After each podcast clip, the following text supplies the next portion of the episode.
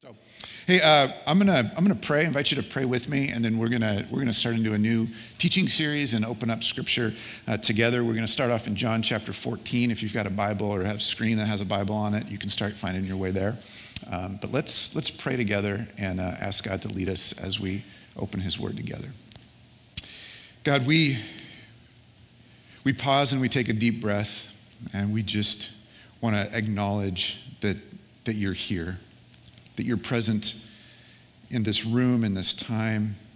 You're present actually with each one of us. You're near. Um, and God, that you are a good and gracious and loving Father, uh, that you know us and you see us, that you, by your hand and your will, have crafted and, and shaped each and every one of us.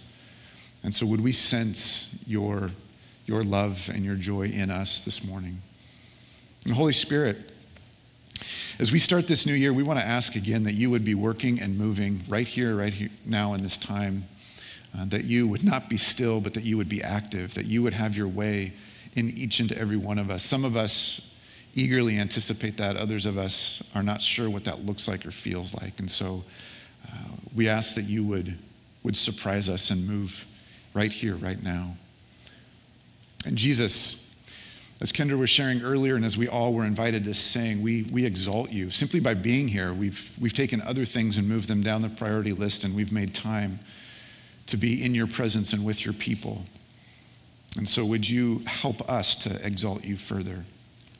Would we be able to see a picture of you and the life that you live, and would we be drawn to it, and would we be formed by it? Jesus, you have laid down your life for us and called us to follow you and know you. And, and we want to do that even in today. And so as we open up your word, would you, would you speak to us and would we hear your voice? It's in your name that we pray. Amen.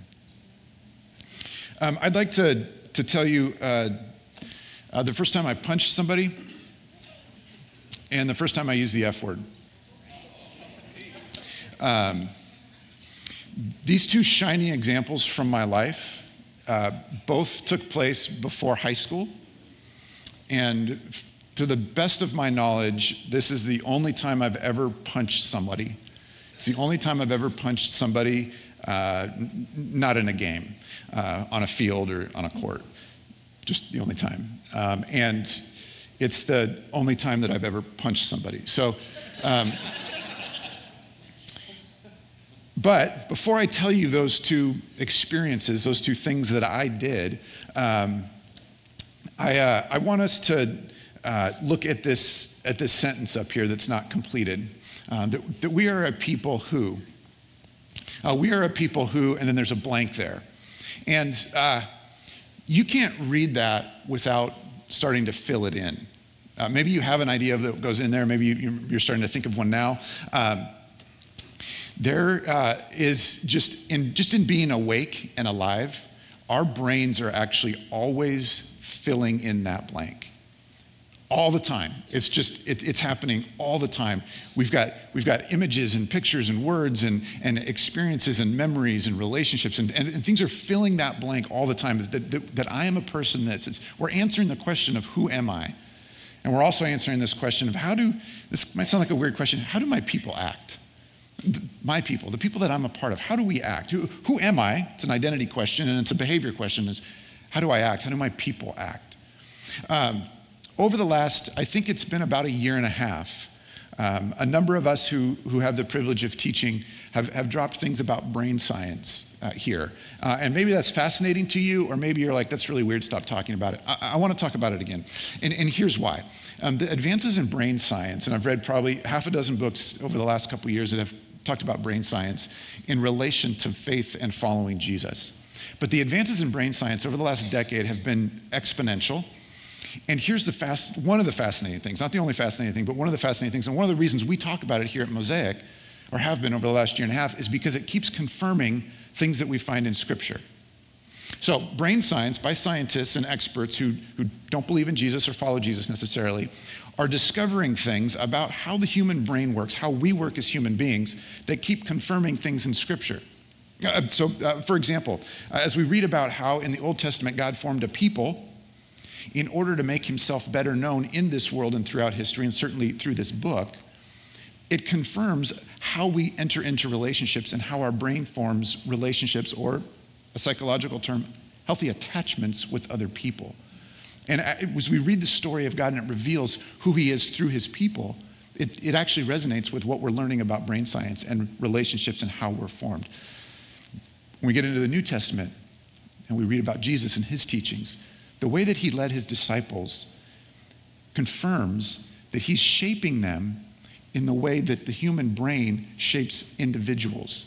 It echoes it, it repeats it. it, it we're, we're seeing in science things that, that are confirmed and affirmed and, and modeled by Jesus in the New Testament. So that's why we keep talking about it. So as we seek to become individuals and a church community, a people who look more and more like Jesus, brain science is actually really helpful. And so that's why we keep dropping it in here a little bit. So here's one thing. We've learned in brain science over the last I say we as if I was a part of it. I've read that some people learned about brain science that, that our, the right side of our brain over here, which is the part, if you're, if you're not familiar or forgotten, it's kind of the relational side, the side that builds intimacy, that seeks vulnerability, um, that's kind of intuitive. It's the, it's the right side of our brain.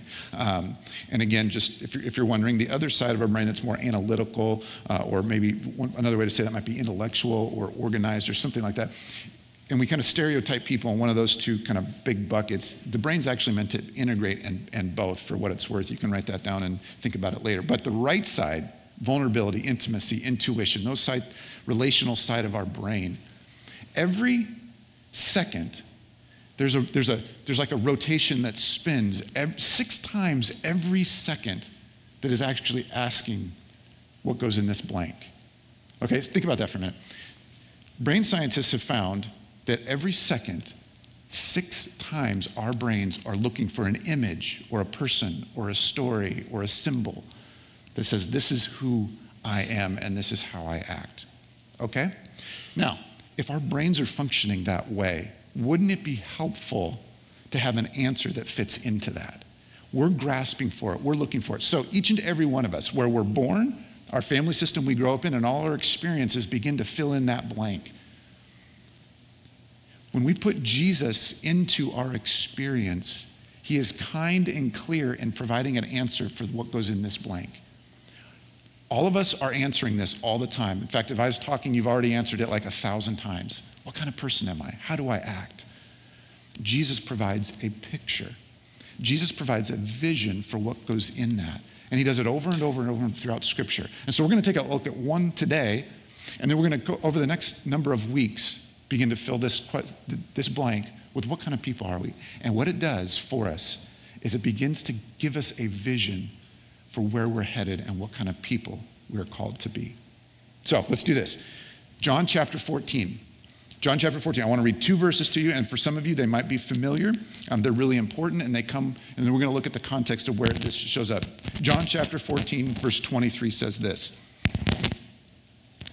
Jesus replied, Anyone who loves me will obey my teaching.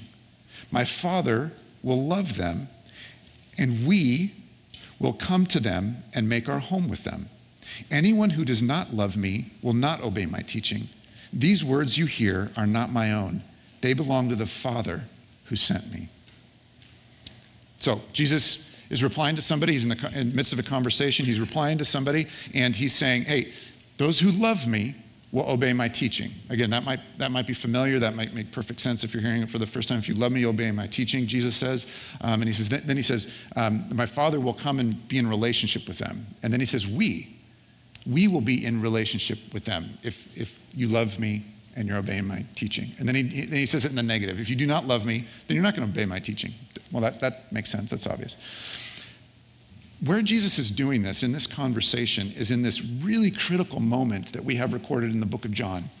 And it's a, it's a long dinner conversation. And Jesus is with his disciples. He's pulled them for what we know as the Last Supper now. they are doing this symbolic meal that somebody would have guided and taught through the Passover. And Jesus is leading his disciples, his closest friends, through this. Several critical things have already happened when he says this. Um, he, they, they started, when they started and they came in, Jesus washed their feet. Now, for most of us, unless we're in some kind of a medical situation or we've been really limited and, and have some kind of physical restraint on us, like nobody's ever washed our feet. Like, that's very, very rare. Um, Jesus, in that context, would have been playing the role of a servant. And his disciples came in, and where a servant would have usually been in the doorway, in the entranceway in some way, and they would have taken off their sandals, and the servant would have washed their feet. The, uh, the disciples, uh, people at that time wouldn't have even thought that much about it. They would have just let them wash their feet and, and gone on. Jesus plays the role of a servant, puts a towel around his waist, gets a water basin, kneels down, and washes his disciples' feet. You know, and you know, Peter's like, "Hey, you're not going to wash my feet." And then, if you're not familiar with that scene, Jesus says, "No, I, if you if you're gonna if we're going to be part of this together, you got to let me do this." And Jesus says, "Okay, I wash my whole body." And Jesus is like, "Dude, just calm down." Jesus plays the role of a servant, and then he says, in chapter 13 of John, he says, "Follow my example. You've seen me and felt me do this for you now." Now do it for one another. You've seen my example. Now do this for one another. And then uh, he goes on and he, he, he says this uh, he predicts his betrayal. Um, and, and Peter makes his statement of, like, I'm never going to. Um, uh, I'll, I'll, go, you know, whatever. If, you, if you're going to be betrayed, I'm going to go with you. You won't, you won't suffer. Like, I'll, I'll stand up for you. And he goes, you know, says, you know, you're going to deny me three times before, um, before the night's out. And, you know, Peter's shocked. Jesus also says something he says, A new commandment I give to you love one another. As I have loved you, loved one another. Therefore, all people will know you are mine by the way that you love one another. Like Jesus has done and said some really significant things in this evening, in this meal. And then he comes to this place and he says, Anyone who loves me will obey my teaching. And what Jesus is doing and what he's been doing all the way up until this for three years with these people in this deep relationships where they spent time and traveled together and he's taught them and they've they've argued and they've had hard patches and then they've repaired and then they've seen miracles happen and he has he's poured his life into them for three years. And the thing he has taught about the most here in this meal he's beginning to put flesh on and clear, clarity for them. He's beginning to answer what goes in this blank for them in this meal in the most explicit and clear ways. What Jesus is doing is he's painting a picture of what it looks like to lead a kingdom life in a broken world. Jesus is saying, This is what it's like to be a, a different kind of people, that you live like me, you follow my example, which is going to be different than the people around you. But I'm here to bring and install and inaugurate the kingdom. He keeps talking about the kingdom, the kingdom, the kingdom. And what he's doing is he's saying there's a different kind of world that's breaking into this one, into our world that we know has so many issues and problems. Jesus says, I'm coming to bring a new way of life. And that way of life is only through me. And so you need my example and you need a relationship with me in order to live a kingdom kind of life to be part of bringing a different kind of world into this current world. And so Jesus is laying out all these examples of this is what it means. And the reason he's going to do it is because he's going to go to the cross and his time with them is going to be done in, in flesh, in person. The other thing he does in this conversation is saying, he says, We're staying with you, meaning the Father, the Son, and the Spirit. And the way that we're staying with you is the Spirit is going to be given to you. He says that in this conversation as well. This is a kingdom kind of life that he's painting for them. We are a people who is answered by all the descriptions of what Jesus says this is what the kingdom is like. And so he gives clarity over and over and over and answers to that question that our brains are asking that we can fill in with a lot of different things. But Jesus says, This is what I want you to fill it in with. I want you to love me and I want you to obey my teaching. We, uh, we phrase it this way as we talk about our church. One of the statements of vision we have is, is this it says, um, In a city like this, and some of the descriptions that, descriptions that we know of our city is that people are self reliant. People like to make it on their own. If you study the history of Portland, part of how this city actually became to be a city in and of itself is, is people saying, I'm going to go out to the wild edges where there's no civilization and I'm going to live my own kind of life. And, you know, started with uh, uh, trapping and then port and, and trading and all those kind of things of, of people rugged on their own. That, that, that still permeates our culture and life today. Self reliant, uh, loneliness. We always top um, uh, the, the, the, statistics of lonely cities in, in the US. That we're a lonely city. Uh, and then we're cynical. All of these great against relationships. But we say this we know that that's true of our city, and we as a church, are compelled by the love of Jesus to live distinctly different lives. Not we want to live distinctly different lives to impress Jesus or so that God would be pleased with us, but because we've encountered Jesus, because we've been compelled by his love for us, we actually want to live the kind of lives that Jesus has emulated and, and modeled for us. That we want to actually obey his teaching because we've been in relationship with him. So here's two important things. As Jesus answers this question that our brain is constantly asking of who am I and how do my people act, as Jesus is providing answers for that, it starts with relationships. It starts first with a relationship with Him and then those that He puts around us for our good. It starts with relationship and it requires us to change. It requires our character to evolve and to develop and to deepen, that we become different kind of people, that we don't stay where we are, but our character changes. So, this is why I want to tell you about the first time I punched somebody, and the only time I punched somebody, and the first time I said the F word. Um, I think I was about in third grade, uh, and I, uh, it was the end of the, the, school end of the school year. Uh, we were having a party at the park, and so our class uh, left the school building, walked uh, through the playground, out down the street to the park at the end of the street, and we had a party with the other classes. And our class, there was about six or eight of us guys in our class uh, that we just always played on recess together and had a great time, and we really liked each other, and it was a really good class. And we decided at the park, end of the year party, we were going to play kind of a, a WrestleMania King of the Mountain kind of a thing. And so six or eight of us third graders were wrestling, and we are trying to get you know on top of the pile, uh, and you know that was going on, and we were having a great time and laughing and sweating, and it was just exactly what I'm sure the teacher had envisioned. And I pop up, and I'm kind of close to the top, and maybe I'm maybe I'm at the top of the mountain as we're all flailing around, and then all of a sudden Robbie pops up on the other side of our mountain, our pile of guys, and he pops up right there, and we're both smiling at each other. Cock. Our fun ended. Robbie fell down crying.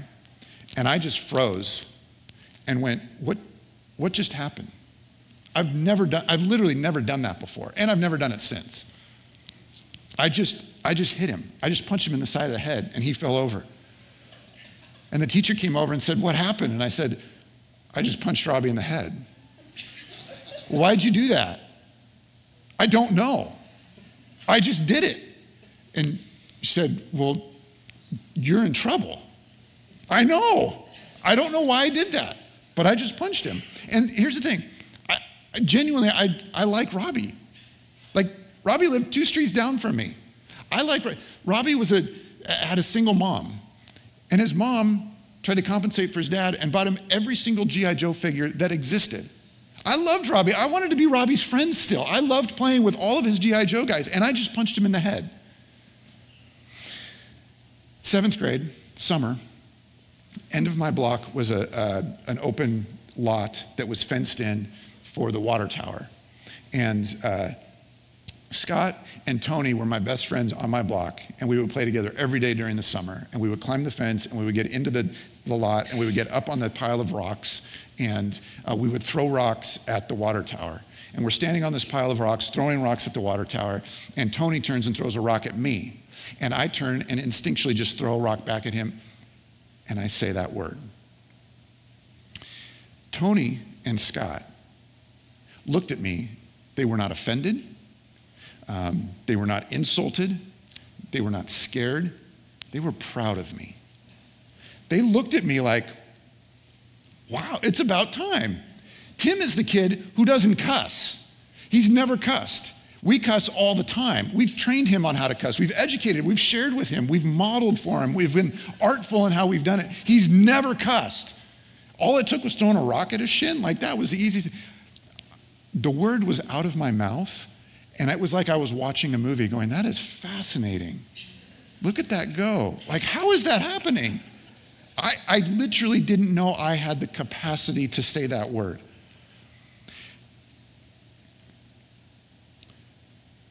Both of those things that happened in those moments at that age, I, I didn't think about. They happened before I could think about them. They were what we might call instinctual or automatic. which is really interesting to say because I'd never done either one before. But they, I didn't think about it. I didn't make a decision to do it. It just happened. I punched Robbie, and when I was standing there thinking, why did I just do that? The only thing I had playing through my head was a bunch of Western movies and Bonanza reruns that I had watched with my dad and all of the bar fights that had happened and just saying, like, those guys are awesome. Look at them, they beat up everybody else. That was what was rolling through my brain. I still to this day don't know why I said that word to Tony. They happened because they were part of my experience. They happened because they had become part of my relationships in a weird way. They had happened because they were, were rolling around in my brain and they'd become not on the, the left side of my brain where I can think through and make a decision. They'd become part of the, the right side of my brain where actually were casting a vision for me for the kind of person I would be, whether I wanted it or not. It had just gotten absorbed in there. This is how our brains work. This is why it is vitally important for who we spend time with, who we allow to influence us, and what our examples are and our models are in front of us. These things get absorbed into us. So when Jesus says, Those who love me keep my commandments, he's just merely making the prediction of what naturally happens when we spend time with Him, when we care about Him, when we pursue Him, when we listen to Him, when we imagine, we read stories about Him and we imagine in our minds, what does that look like?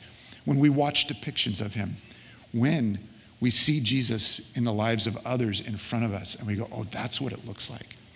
That's who I'm to be. I had been watching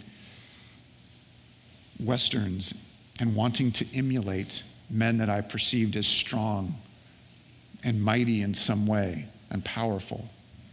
And I had been really struggling with how cool Tony and Scott seemed because they could cuss with such eloquence. And those had seeped into me. And so, what Jesus is saying is, your character is formed by those that you are around and that you allow cast vision for you, whether you even realize it or not. Look at this definition of character. It's from the other half of church, which is a book we've quoted over the last year. Our embedded automatic responses to our relational environment, our instantaneous behavior that flows naturally from our heart. Do you see how that was me punching Robbie and me cussing at Tony? It had just become automatic. I didn't think about it, it was just there. That's the part of us that God actually wants to get a hold of and to mold like a potter molds clay and to change us and to form us into his kind of people so that we can say, we are a people who, and then begin to fill in blanks.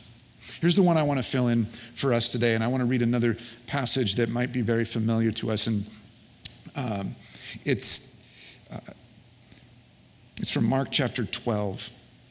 We know it as the greatest commandment. One of the teachers of the law came and heard them debating. Noticing that Jesus had given them a good answer, he asked him, Of all the commands, which is the most important? Verse 29, the most important one, answered Jesus, is this Hear, O Israel, the Lord your God, the Lord is one. Love the Lord your God with all of your heart, and with all of your soul, and with all of your mind, and with all of your strength. The second is this love your neighbor as yourself. There is no commandment greater than these. Jesus is simply echoing what so many of them would have known already. That they would have known, and you know, it's kind of interesting uh, timing, and didn't, didn't plan this, it just worked out this way. There's, I think there's about, at least on the Bible app that, that we're reading through as a, as a church, there's about 75 of us that are on there, I think, and maybe you're reading and you're not on. It would be great if you could log on, you could see comments and, and, and, and who says, and, is, is thinking different things and how they're experiencing scripture together. But um, we're doing this Bible reading together. And Jesus is quoting from Deuteronomy. And we're reading Deuteronomy in the Bible app this past week. And these verses were in Deuteronomy just this past week. And what it does is it paints for us, even back in the Old Testament, this is the kind of people we are. We are a people who are seeking to love God with all of our heart, with all of our soul, with all of our mind, with all of our strength, or with all of our body. And it's in a different place, but love your neighbor as yourself. I mean, Jesus is saying, you know these verses from your Old Testament, from your scriptures, he would have said in that moment. And he says, This is, this is who you're to be, to love God increasingly with more of all of who you are. And then to love other people as well, your, your neighbor, those that are not like you, those that are different than you. Jesus, when he says, Those who love me will obey my commands, these are the commands, some of the commands that he's talking about. And Jesus is saying, when you're in relationship with me, the natural outflow of your life will look like obedience.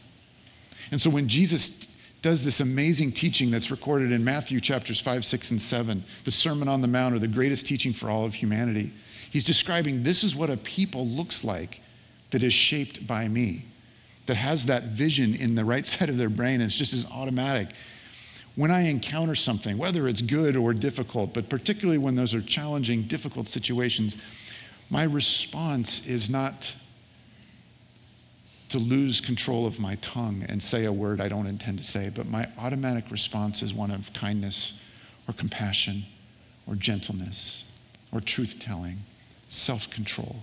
That just naturally flows out of me. The thing about character shaping is that it doesn't happen by, by sheer willpower or information. Our character is shaped primarily through relationship, through relationship with God and relationship with those around us.